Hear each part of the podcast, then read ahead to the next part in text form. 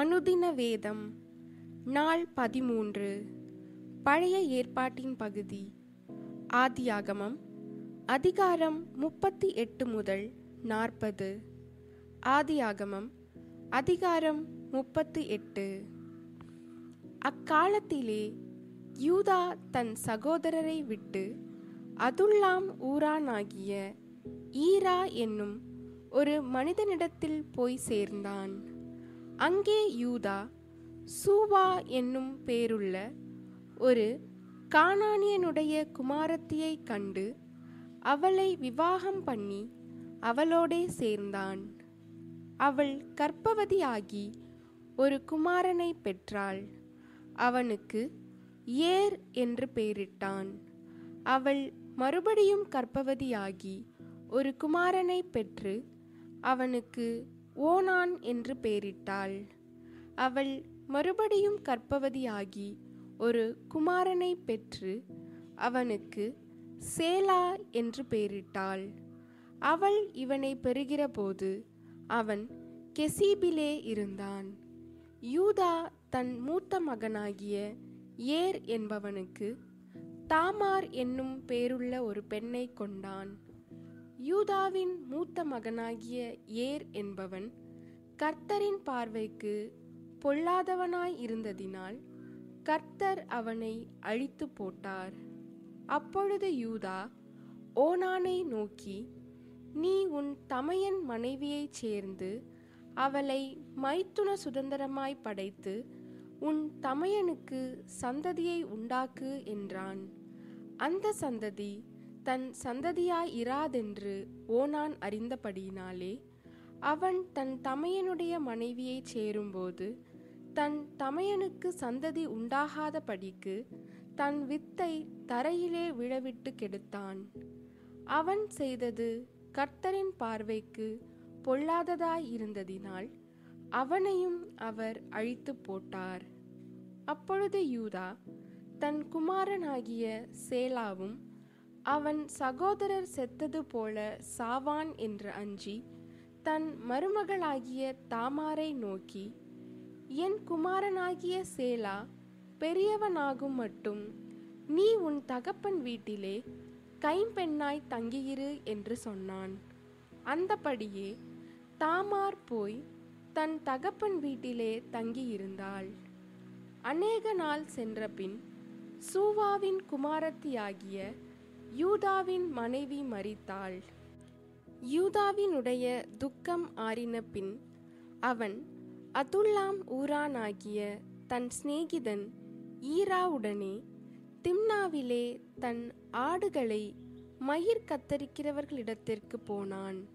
அப்பொழுது உன் மாமனார் தம்முடைய ஆடுகளை மயிர் கத்தரிக்க திம்னாவுக்கு போகிறார் என்று தாமாருக்கு அறிவிக்கப்பட்டது. சேலா பெரியவனாகியும் தான் அவனுக்கு மனைவியாக கொடுக்கப்படவில்லை என்று அவள் கண்டபடியால் தன் கைம்பெண்மைக்குரிய வஸ்திரங்களை களைந்து போட்டு முக்காடிட்டு தன்னை மூடிக்கொண்டு திம்னாவுக்கு போகிற வழியில் இருக்கிற நீரூற்றுகளுக்கு முன்பாக உட்கார்ந்தாள். யூதா அவளை கண்டு அவள் தன் முகத்தை மூடியிருந்தபடியால் அவள் ஒரு வேசி என்று நினைத்து அந்த வழியாய் அவளிடத்தில் போய் அவள் தன் மருமகள் என்று அறியாமல், நான் உன்னிடத்தில் சேரும்படி வருவாயா என்றான். அதற்கு அவள், நீர் என்னிடத்தில் சேரும்படி எனக்கு என்ன தருவீர் என்றாள். அதற்கு அவன், நான் மந்தையிலிருந்து ஒரு வெள்ளாட்டுக்குட்டியை அனுப்புகிறேன் என்றான். அதற்கு அவள், நீர் அதை அனுப்பும் அளவும் ஒரு அடைமானம் கொடுப்பீரா என்றாள். அப்பொழுது அவன், நான் உனக்கு அடைமானமாக என்ன கொடுக்க வேண்டும் என்று கேட்டான். அதற்கு அவள், உம்முடைய முத்திரை மோதிரமும் உம்முடைய ஆரமும் உம்முடைய கைக்கோலும் கொடுக்க வேண்டும் என்றாள். அவன் அவைகளை அவளுக்கு கொடுத்து அவளிடத்தில் சேர்ந்தான்.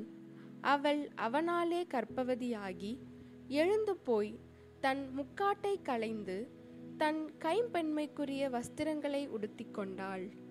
யூதா அந்த ஸ்திரீயினிடத்தில் இருந்த அடைமானத்தை வாங்கி கொண்டு வரும்படி அத்துல்லாம் ஊரானாகிய தன் சிநேகிதன் கையிலே ஒரு வெள்ளாட்டுக்குட்டியை கொடுத்தனுப்பினான். அவன் அவளை காணாமல் அவ்விடத்து மனிதரை நோக்கி, வழியண்டை நீரூற்றுகள் அருகே இருந்த தாசி எங்கே என்று கேட்டான். அதற்கு அவர்கள், இங்கே தாசி இல்லை என்றார்கள். அவன் யூதாவினிடத்தில் திரும்பி வந்து, அவளை காணோம், அங்கே தாசி இல்லை என்று அவ்விடத்து மனிதரும் சொல்லுகிறார்கள் என்றான். அப்பொழுது யூதா, இதோ இந்த ஆட்டுக்குட்டியை அனுப்பினேன், நீ அவளை காணவில்லை, நமக்கு அவகீர்த்தி வராதபடிக்கு அவள் அதை கொண்டு போனால் போகட்டும் என்றான்.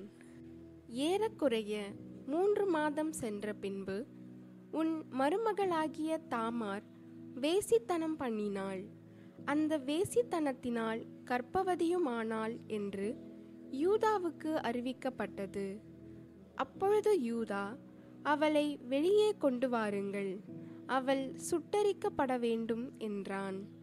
அவள் வெளியே கொண்டு வரப்பட்ட போது அவள் தன் மாமனிடத்துக்கு அந்த அடமானத்தை அனுப்பி, இந்த பொருட்களை உடையவன் எவனோ அவனாலே நான் கற்பவதியானேன், இந்த முத்திரை மோதிரமும் இந்த ஆரமும் இந்த கோலும் யாருடையவைகள் பாரும் என்று சொல்லி அனுப்பினாள். யூதா அவைகளை பார்த்தறிந்து, என்னிலும் அவள் நீதியுள்ளவள், அவளை என் குமாரனாகிய சேலாவுக்கு கொடாமற் போனேனே என்றான். அப்புறம் அவன் அவளை சேரவில்லை. அவளுக்கு பிரசவ காலம் வந்தபோது அவள் கற்பத்தில் இரட்டை பிள்ளைகள் இருந்தன. அவள் பெறுகிற போது ஒரு பிள்ளை கையை நீட்டினது. அப்பொழுது மருத்துவச்சி அதன் கையை பிடித்து அதில் சிவப்பு நூலை கட்டி, இது முதலாவது வெளிப்பட்டது என்றாள். அது தன் கையை திரும்ப உள்ளே வாங்கி கொண்ட போது அதன் சகோதரன் வெளிப்பட்டான்.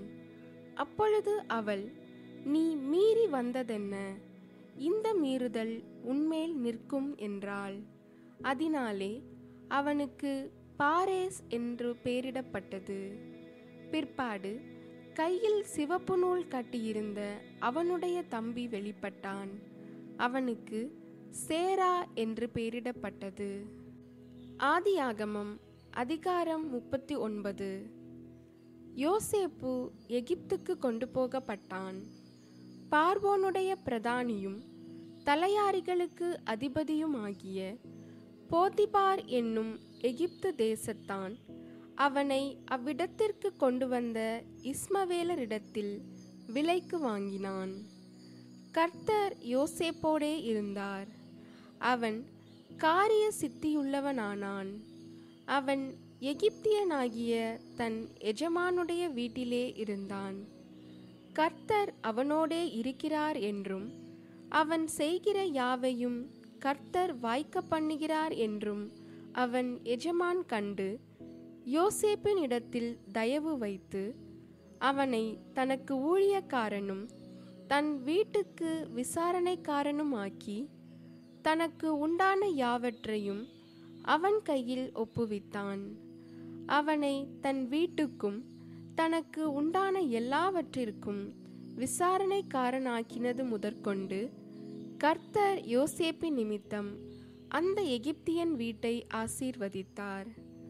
வீட்டிலும் வெளியிலும் அவனுக்கு உண்டானவைகள் எல்லாவற்றிலும் கர்த்தருடைய ஆசீர்வாதம் இருந்தது. ஆகையால் அவன் தனக்கு உண்டானதையெல்லாம் யோசேப்பின் கையிலே ஒப்பு கொடுத்துவிட்டு தான் புசிக்கிற போஜனம் தவிர தன்னிடத்தில் இருந்த மற்றொன்றை குறித்தும் விசாரியாதிருந்தான். யோசேப்பு அழகான ரூபமும் சௌந்தரிய முகமும் உள்ளவனாயிருந்தான். சில நாள் சென்றபின் அவனுடைய எஜமானின் மனைவி யோசேப்பின் மேல் கண் போட்டு, என்னோடே சயனி என்றாள். அவனோ தன் எஜமானுடைய மனைவியின் சொல்லுக்கு இணங்காமல் அவளை நோக்கி, இதோ வீட்டிலே என்னிடத்தில் இருக்கிறவைகளில் யாதொன்றை குறித்தும் என் ஆண்டவன் விசாரியாமல் தமக்கு உண்டான எல்லாவற்றையும் என் கையில் ஒப்பித்திருக்கிறார். இந்த வீட்டிலே என்னிலும் பெரியவன் இல்லை. நீ அவருடைய மனைவியாய் இருக்கிறபடியால் உன்னை தவிர வேறொன்றையும் அவர் எனக்கு விலக்கி வைக்கவில்லை. இப்படி இருக்க, நான் இத்தனை பெரிய பொல்லாங்குக்கு உடன்பட்டு தேவனுக்கு விரோதமாய் பாவம் செய்வது எப்படி என்றான். அவள் நித்தம் நித்தம் யோசேப்போடே இப்படி பேசிக்கொண்டு வந்தும் அவன் அவளுடனே சயனிக்கவும் அவளுடனே இருக்கவும் சம்மதிக்கவில்லை.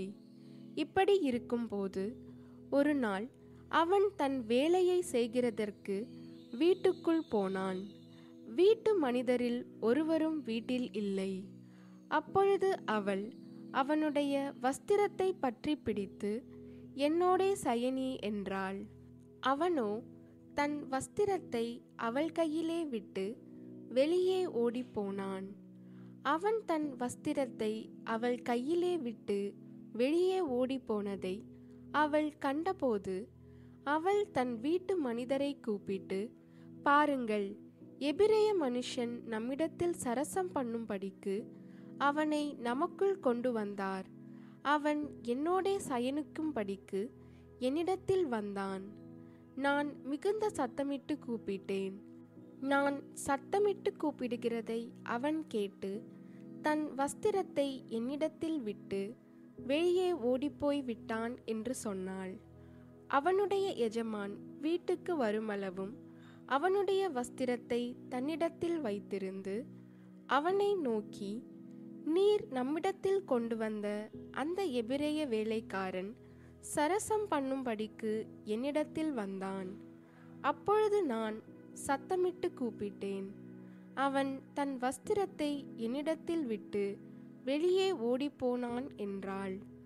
உம்முடைய வேலைக்காரன் எனக்கு இப்படி செய்தான் என்று தன் மனைவி தன்னோடே சொன்ன வார்த்தைகளை அவனுடைய எஜமான் கேட்டபோது அவனுக்கு கோபம் மூண்டது.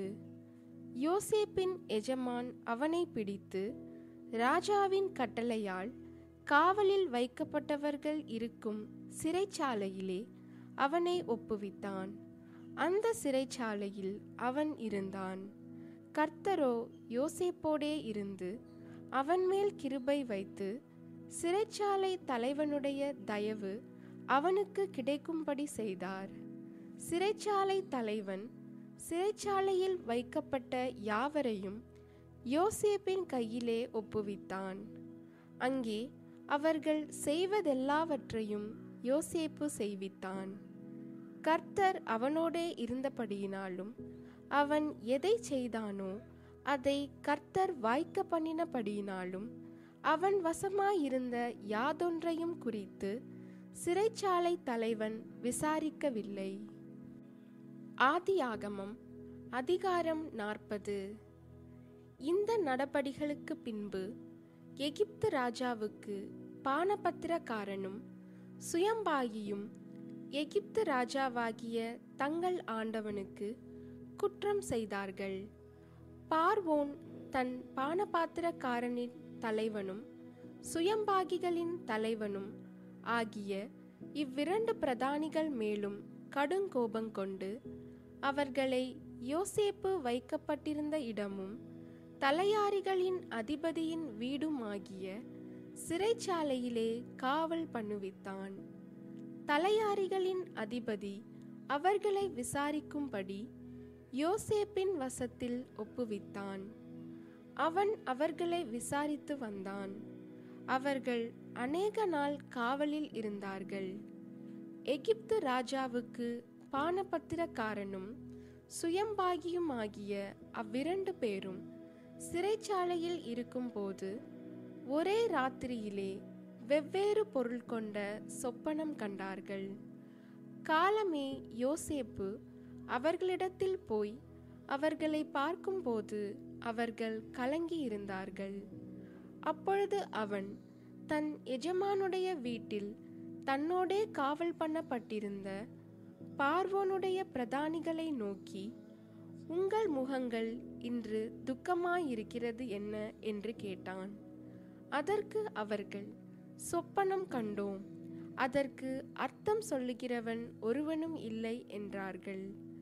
அதற்கு யோசேப்பு, சொப்பனத்துக்கு அர்த்தம் சொல்லுதல் தேவனுக்குரியதல்லவா, அவைகளை என்னிடத்தில் சொல்லுங்கள் என்றான். அப்பொழுது பானபாத்திரக்காரரின் தலைவன் யோசேப்பை நோக்கி, என் சொப்பனத்திலே ஒரு திராட்சை செடி எனக்கு முன்பாக இருக்க கண்டேன். அந்த திராட்சை செடியிலே மூன்று கொடிகள் இருந்தது. அது துளிர்க்கிறதாய் இருந்தது. அதில் பூக்கள் மலர்ந்திருந்தது. அதன் குலைகள் பழுத்த பழங்களாய் இருந்தது. பார்வோனுடைய பாத்திரம் என் கையிலே இருந்தது. நான் அந்த பழங்களை பறித்து அவைகளை பார்வோனுடைய பாத்திரத்தில் பிழிந்து அந்த பாத்திரத்தை பார்வோனுடைய கையிலே கொடுத்தேன் என்று தன் சொப்பனத்தை சொன்னான். அதற்கு யோசேப்பு, அந்த மூன்று கொடிகளும் மூன்று நாளாம். மூன்று நாளைக்குள்ளே பார்வோன் உன் தலையை உயர்த்தி உன்னை மறுபடியும் உன் நிலையிலே நிறுத்துவார். முன்னே அவருக்கு பானம் கொடுத்து வந்த வழக்கத்தின்படி பார்வோனின் பாத்திரத்தை அவர் கையிலே கொடுப்பாய். இதுதான் அதன் அர்த்தம் என்று சொன்னதும் அன்றி, நீ வாழ்வடைந்திருக்கும் போது என்னை நினைத்து என்மேல் தயவு வைத்து என் காரியத்தை பார்வோனுக்கு அறிவித்து இந்த இடத்திலிருந்து என்னை விடுதலையாக்க வேண்டும். நான் எபிரேயருடைய தேசத்திலிருந்து களவாய் கொண்டு வரப்பட்டேன். என்னை இந்த காவல் கிடங்கில் வைக்கும்படிக்கும் நான் இவ்விடத்தில் ஒன்றும் செய்யவில்லை என்றும் சொன்னான்.